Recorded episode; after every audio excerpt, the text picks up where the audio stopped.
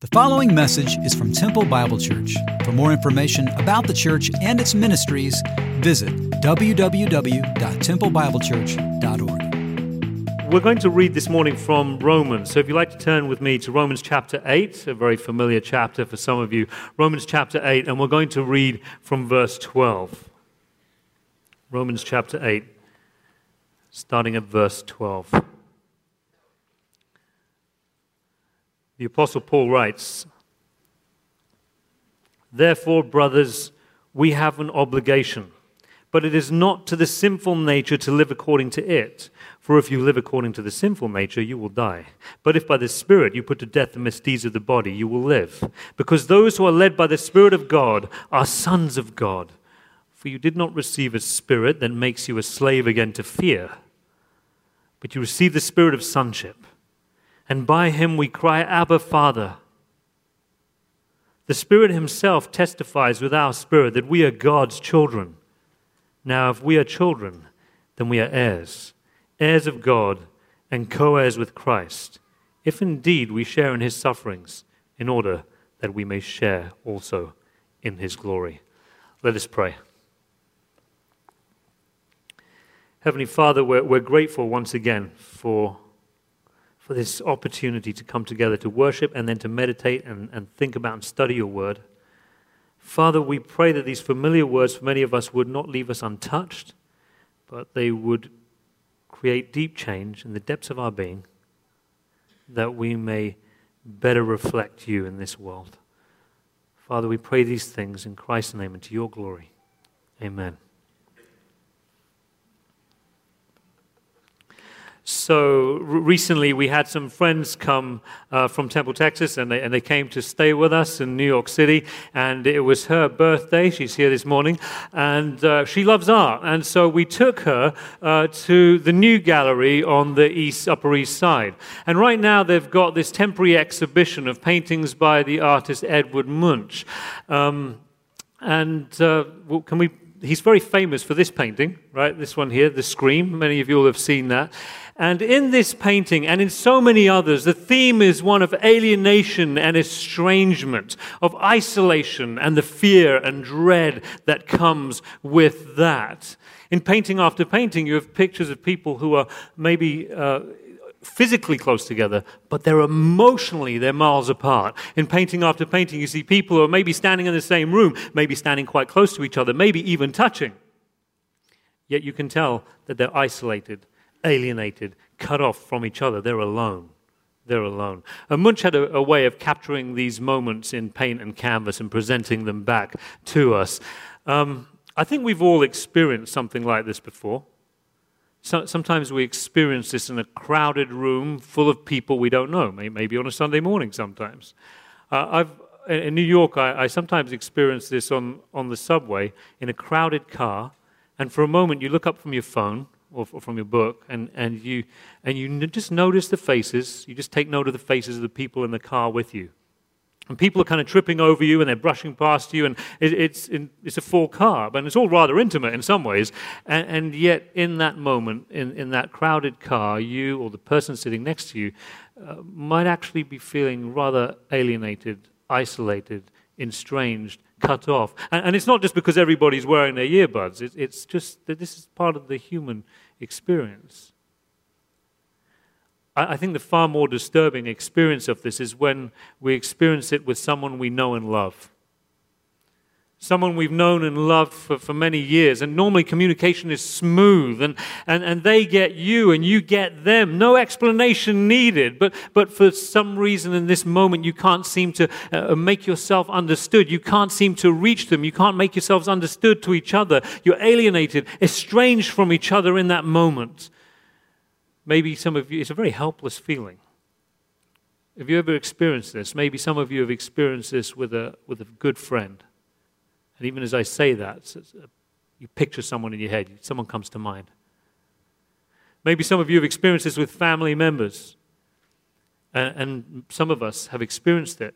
Some of you may have experienced it in what should be the most intimate of relationships, and yet many people have experienced this at different times with their spouse alienated from them in their own marriage. Munch had a way of capturing these moments and presenting them back to us in paint on canvas. And I've been recently wondering how would Munch have painted the church in Rome? How Munch have painted the church in Rome?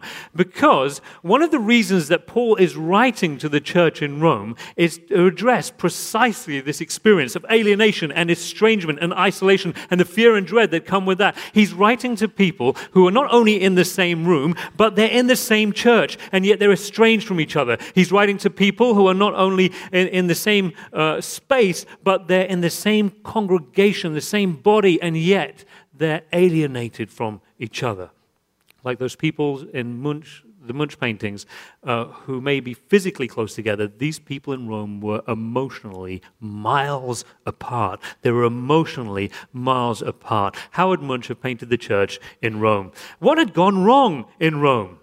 Well, in, in AD 49, the Roman Emperor Claudius had banished all Jewish people from the city. Now, the, the, congregation in Rome had been mostly Jewish converts. It had been a predominantly Jewish congregation. Uh, but he'd banished them in AD 49. And it's actually mentioned in Acts chapter 16. Now, it's easy for those words just to roll off my tongue. Those words fall from my mouth, and, and it becomes another interesting bit of historical trivia that the pastor drops on you on a Sunday morning, and then we move on. But let's, let's not do that this morning. Let, let's, let's stay with it for a moment. And so I think the more we connect with the people who receive this letter, the original recipients, the more this letter is going to connect with us. Right? We connect with them, this letter is going to connect better with us. Does that make sense? So let's just stay there for a moment. Let's not, let's not let it be just another piece of interesting historical trivia. So, what happened? What would happen if this happened to, what would it be like if this happened to us? What would it be like if we, the mayor of Temple, decides that all Christians have to leave town, we have to pack up our bags. And, and so overnight, you pack your bags. Maybe you get to take some of your things, you don't get to take all of your things. Maybe you get to say goodbye to some of your friends, but you don't get to say goodbye to everybody, not all of your friends. And we leave town. We're exiled. What kind of mark would that kind of event leave on your life? What kind of mark would that kind of event leave on your life? In other words, what would it do to your relationships, your future relationships? What would it do to the way that you approached people and, and approached life and relationships in the future? What would it do to that? What kind of mark would that kind of event leave on your life? I wouldn't be surprised if words like fear and dread, isolation, alienation, estrangement were the words that you reach for in order to describe that particular experience. Now, even though the Emperor Claudius uh, never formally cancelled this imperial edict, it was never formally annulled. When Claudius died in AD 54, uh, sometime after that, Jewish people felt they could start returning to Rome. They felt they could return to the city and take their former residence. Now, imagine that the mayor of Temple dies, and now we can come back to Temple, Texas, and we can come back to this church. But what we discover is the church is, is now filled with people from an entirely different cultural background. The majority of people are from an entirely different cultural background, different way of doing things. And the leadership of this church has changed, right? They, you don't know them, they don't recognize you. You don't know them, they don't know you. Now, does it feel? Does it feel like you're coming home, or does it feel like you're now suddenly a stranger in your own home? Does it feel like you're coming home, or does it feel like you're a stranger in your own home? Well, that's precisely what happened. Jewish brothers and sisters left, they were banished, exiled. The Gentile population in Rome blew up in that church. They, they become the majority, very different cultural background. They take over the leadership. Then the Jewish brothers and sisters come back, only it's a very different situation now. And in this new context, relationships between the two groups became tense and sometimes even hostile. And so, Paul, throughout Romans, is writing to bring these people together. He's writing to bring these lives in touch with each other uh, for the first time. He's writing to connect them. And Paul is convinced that it is the gospel. It is the gospel that has the power to do this. Now, let's just hit the pause button there for a second because I know that sometimes when we, when we use that word, phrase gospel, there's a picture that comes to mind. It's a very powerful metaphor. It can become like the dominant motif, if you like. When we say gospel, sometimes people think immediately of, of this picture of justification in a court of law. It's the, it's the law court metaphor, right? You know, you know the one where the, the individual is so obviously guilty, and there's no escaping the, the punishment that the law is going to bring. The judge walks in, we all rise, and he reads his verdict. And to our shock and amazement, he declares us not guilty. He declares us in the right. He justifies in his court. You know, it's the law court metaphor, right? Many of us will be familiar with that. It, it's become a very powerful image. Such a powerful metaphor, in fact, that people both inside and outside the church, when they hear people talking about the gospel and church and Christianity, that this is the picture that comes to mind. People think of the gospel, can sometimes only think of the gospel in legal terms. And it always takes place in a celestial court of law before a divine judge, and it's always about the individual and the individual's right standing before the law and this judge, right? So, so they can only think of the, the metaphor so powerful that sometimes people can only think of the gospel in legal terms. It always takes place in, in this celestial court of law before a divine judge, and it's, and it's always about the individual and the individual's right standing before the law, the individual's right standing before this judge and this court. Now, this is all well and good and true, but it's good and true, but it's not the only metaphor and picture that Paul uses to depict the gospel and what it's like to be in a relationship with the God of the universe. No, there, Paul offers us a rich variety of different metaphors to describe what this gospel, to describe what it's like to be in a relationship with, with God. And in this moment, as he is trying to bring these two groups of people together, people in the same church yet alienated from each other, people in the same congregation yet estranged from each other, as he's writing to bring their lives to connect with each other. Paul doesn't reach for the law court metaphor. Oh, he's been using it. He used it uh, earlier on in this chapter. But now he reaches for an entirely different metaphor, and it is a metaphor of adoption. And, and here's, what, here's what Paul says He says, For those who are led by the Spirit of God are the children of God. The Spirit you received does not make you slaves so that you live in fear again. Rather, the Spirit you received brought about your adoption to sonship. And by him we cry, Abba, Father. The Spirit himself testifies with our spirit that we are God's children. Now, if we are children, then we are heirs, heirs of God and co heirs with Christ. My mum is Armenian, uh, but she was born and brought up in Iran. There, were, there, was a large Armenian community that was exiled to Iran sometime earlier. And she was born the seventh child in a family who weren't entirely sure how they were going to feed a seventh mouth. But her birth mum had this friend from school days, an old childhood friend. She'd grown up with them. And they had sadly uh, recently lost a child of their own, and they weren't able to have more children. And so, and so uh, these this old school friend ends up adopting my mum. Now, uh, back then in 1950s Iran, uh, things were done a little differently back then, right? It was not, adoption was not the kind of long legal process that it is today. It, it was more of an agreement between friends. And so as soon as as my mum was born, her birth mum never held her. She was passed on straight to this old school friend, this childhood friend, and her and her husband became my mum's parents, and they eventually become my grandparents. Now, uh, uh, this is, like I said, they used to, it was done differently back then. Nowadays, uh, we do what's called open adoption. Many of you are, are doing that now. And in fact, when Julia's mum was adopting a, a, couple of kids a few years ago, some years ago, um, she was encouraged to just tell the children right from the start that they were adopted. Just make it part of the normal narrative of their lives. It's not a secret. Just tell them they're adopted from the beginning. But that's not how they did things back, back then in Iran in the 50s. So um, it, it, was, it was different. Uh, and so that's not how my mom found out. And, and here's how she found out. She, she remembers. Uh, one day she reaches for the family Bible. She pulls it down. And she opens it up. And it's amazing what you can discover when you start reading the Bible. And, and so she, she doesn't get past the first page. You know how sometimes in the first page or two there's the place to record births and deaths and marriages and christenings and all of that, right? And, and so um, she, she opens it, she's looking at this kind of family tree type thing, and she's looking at this list of people. And right next to her name, she sees it says adopted. And this little 12 year old girl, you know, she scrunches up her eyes and opens them again. She does this kind of double take. But no, she'd read it right. That's what it said. It said adopted. Well, she determined right then and there that it made precious little difference to her. Made precious little, and, and she, she decided that if her parents didn't want to tell her right then, then that was up to them. And so she closed up the Bible and she put it back on the shelf. Some years later, her parents, when she was 16, it was her 16th birthday, they sat her down and they said, You're 16 now, you're old enough to know this, and we, you need to know this. We must tell you now. There's something very important we've got to tell you. She, she immediately knew what it was they wanted to tell her. And so she said it for them. She said, Oh, I know what you want to tell me. She said, You want to tell me I'm adopted? Yeah, she, I, I've known that for a few years. And, and they just breathed this sigh of relief. And it was a beautiful moment. It really was. It was this beautiful moment. Um, of course, years earlier, as a 12 year old girl, when she first found out on her own that she was adopted, of course it had an emotional impact on her. Of course it did. How could it not? Yeah, it had an emotional impact on her. But whatever um, negative emotion there may have been wrapped up in that, it was vastly outweighed, vastly outweighed by this overwhelming sense of love. My mum has always said that she has never felt so unconditionally loved as is humanly possible than she has from her parents. And I've never known anyone love their parents as much as my mum loves her, loved her parents. No, never have. Now, over the years, her, her, birth family reached out to her. She's got a great relationship with her siblings now. But even when she met, for the, the one and only time she met her, her birth mum, um, it, it was a very rather unemotional, matter of fact meeting.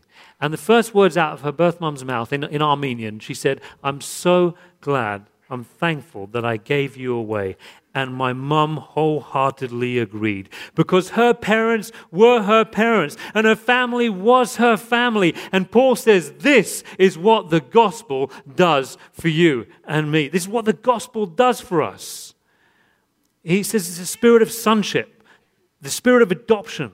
The Spirit by whom we cry out, Abba, Father. The Spirit who testifies with our spirit that we, we are His children. The Spirit who says that we are heirs, joint heirs with Christ Jesus. This is, this is what, this is the language, adoption, sonship, Abba, Father, children, heirs, co-heirs. This is the vocabulary that Paul reaches for to describe this new, new closeness, this, this new intimacy with the living God.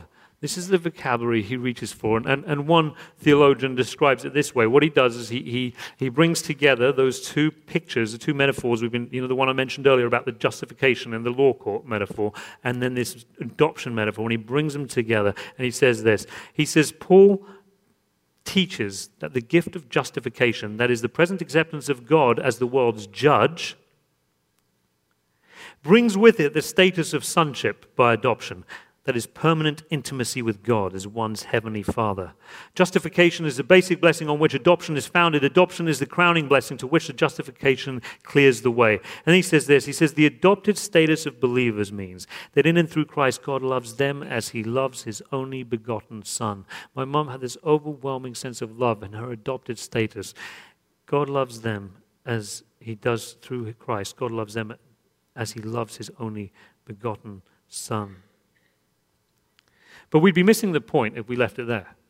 Right? We'd, we'd just be missing the point because, because if this gospel brings the individual this close to God, it also brings us this close to each other. This is why Paul begins this section as he's about to talk about adoption, sonship, Abba, father, children, heirs, co heirs, right? All that vocabulary. He begins this section, he frames it with these words. He says, Now, brothers and sisters. What's that? He says, now, brothers and sisters. He's saying the gospel makes this new family. If you're adopted and you're adopted, you're adopted and you're adopted and you're adopted, but you're all adopted by the same person, you, you, you're part of the same family. The gospel brings us this close to God, it also brings us this close to each other. Imagine, just again, let's jump back into Rome. Imagine what, it would, what this reality could do for a people who were alienated from each other and estranged from each other in that church in Rome. What would it do for the relationship between the Jewish and Gentile, and Gentile Christians who were alienated and estranged from each other along racial and cultural lines? What would it do there if they started living and operating out of this, this reality of adoption? I've had the privilege of seeing this work very powerfully in, in exactly that situation where there was division but along racial and cultural lines. Uh, some years ago, some friends and I uh, got involved in ministry together. And uh, the ministry was going quite well, some good things were happening, but somewhere along the way, relationships became tense and the ministry fell apart. The relationships became tense and the ministry fell apart. Now, there were various contributing factors. There, there, there were. Uh, but in a post-mortem, one of my friends involved, he, he said, look, one major contributing factor was this. It had to do with race and culture. He said that one major contributing factor was to do with race and culture. And he said, look, here's the truth. He said, The truth is, I've been brought up from the age, he says, up from knee high. From the age of three, he remembers being brought up to believe that those white people were out to get him, that, that they were out, they were going to work against him no matter what.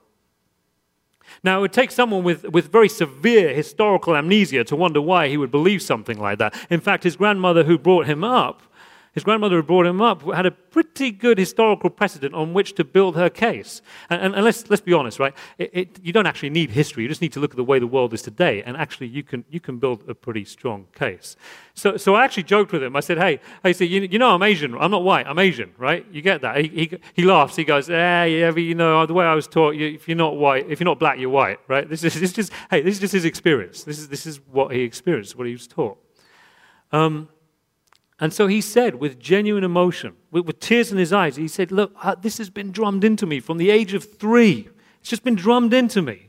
And so he said it didn't matter how much we, uh, we hung out in each other's homes, and it didn't matter how often, how much it looked like we were on the same team. We were not on the same team, and it was all going to collapse under the weight of centuries of evil.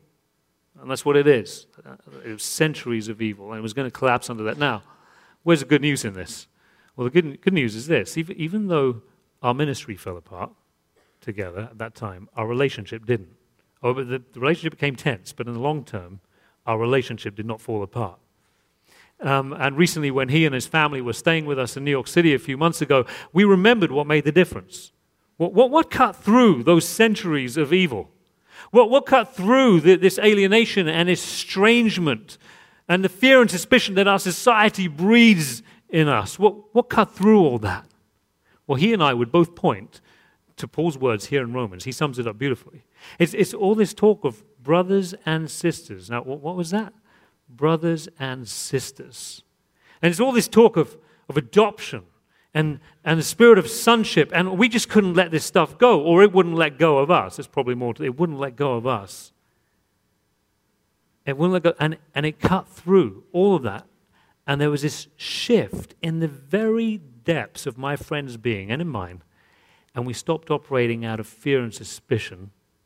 And, and we started operating out of the spirit of sonship and adoption. And it, and it brought about a deep transformation. Now, I, we might want to just stop there for a moment and kind of assess our own experience of this. Well, what is our, where do we experience, where do we experience this adoption, this, this sonship? How is it embodied in our church? You might want to ask, do, do I feel like when I'm around people in this church, do I feel like I can just be myself? Or does it feel like I've got to keep my guard up? I've got to put my game face on. I've got to keep my guard up. Do I feel like I can be myself? Do I feel like I've got to keep my guard up? Well, does this church get that I'm an established member of this family? Or does it feel like if I take a, put a foot wrong, they're going to, I'll be out on my heel? They'll, they'll boot me out.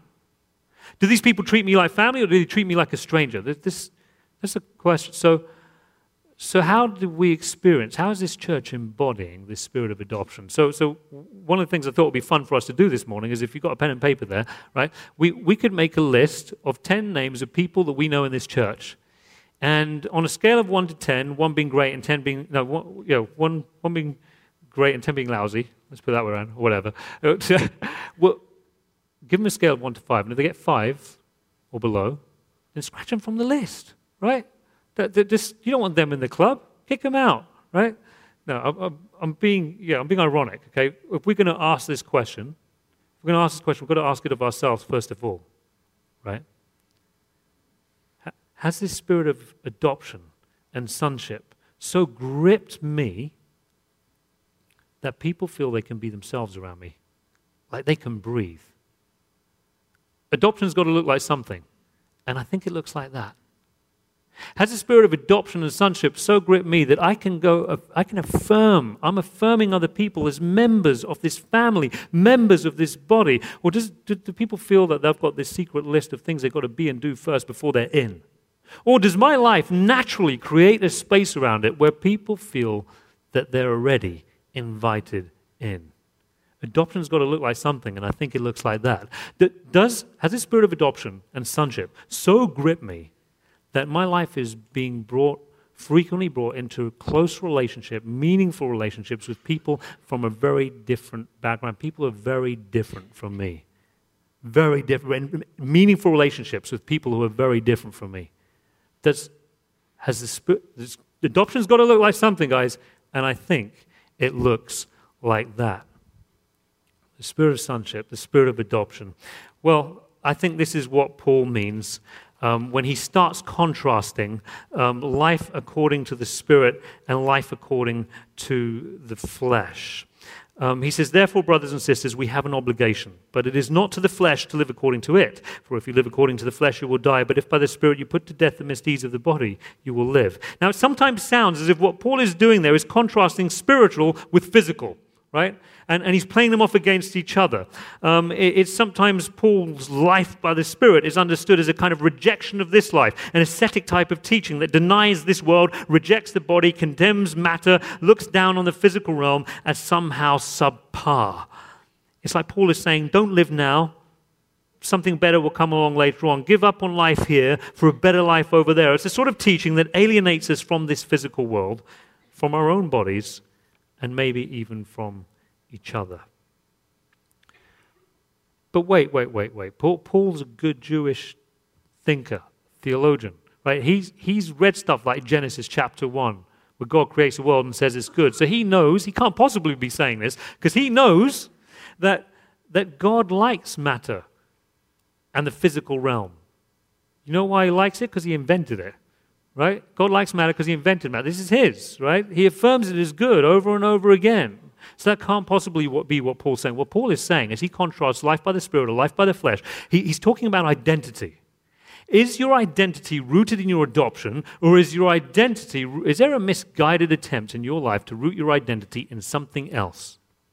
Is your identity in your adoption, the very core of your being, or is it in your race? Is your identity in your sonship or your identity in culture? Is your identity as an heir or your identity in some worldly status? Is your identity, the very core of your being, rooted in your adoption? Or is there a misguided attempt to root your life, your identity, the core of your being, in something else? So let's let's wrap this up. Uh, I, I want to circle back around, if that's okay, to Edvard Munch, the, the, the artist that we started talking about at the beginning. At some point, he suffered a nervous breakdown, and he goes into this, what they called a nerve clinic or, or sanatorium back then. And after he emerges from this, he starts spending much more time with friends, with his patrons, and he's more connected with people. And the art that he produces after this is, is very different. It's, it's much more, there's a, a, greater kind of it's very different to the art that he was producing earlier, where it's about alienation and estrangement and isolation. In, in, fact, it's the exact opposite. It captures this picture of abundance, of exuberance. It's, it's, kind of paintings of life, life in all its fullness. These are pictures, if you like, of, of what it would be like if, if we were to fully participate in life together, together in this world. Very different pictures. And, and what I want to say is this Paul, when he talks about life in the spirit versus the flesh, he's, he's not pointing us away from that. He's, not, he's pointing us the way to that. He's saying if you want to experience this abundance, this, parti- this full participation, this connectedness with each other and with life in this world, if you want to experience this, you'll experience this more and more the more you start operating and living out of this, your adoption. Um, I want to end with this. Uh, the, just a couple of weeks ago, I heard this, this story. Um, it was a friend of mine telling me about some, some of his close friends who'd adopted some kids from South Korea. And these, these kids were street kids, they were orphans, um, and they had been surviving on their own on the, on the streets. Uh, but then they get adopted and they get brought to, to the United States. And this is quite a common experience, actually, for people who've done this. Um, in the first few months, what they found was money was disappearing from her purse and his wallet and food was disappearing from the pantry, and it was, and it was they discovered the money under their pillows, and the food was being stored in the, in the, under their bed in their closet. They were hoarding this stuff. Wait, these kids were adopted. This was their home. All of this stuff, this food, the money, was all theirs. They were heirs and co-heirs, heirs and co-heirs, but their adoption hadn't hit them yet. They were not operating and living out of their adoption. And the question I want to leave us with this morning is: Are we? Let's pray.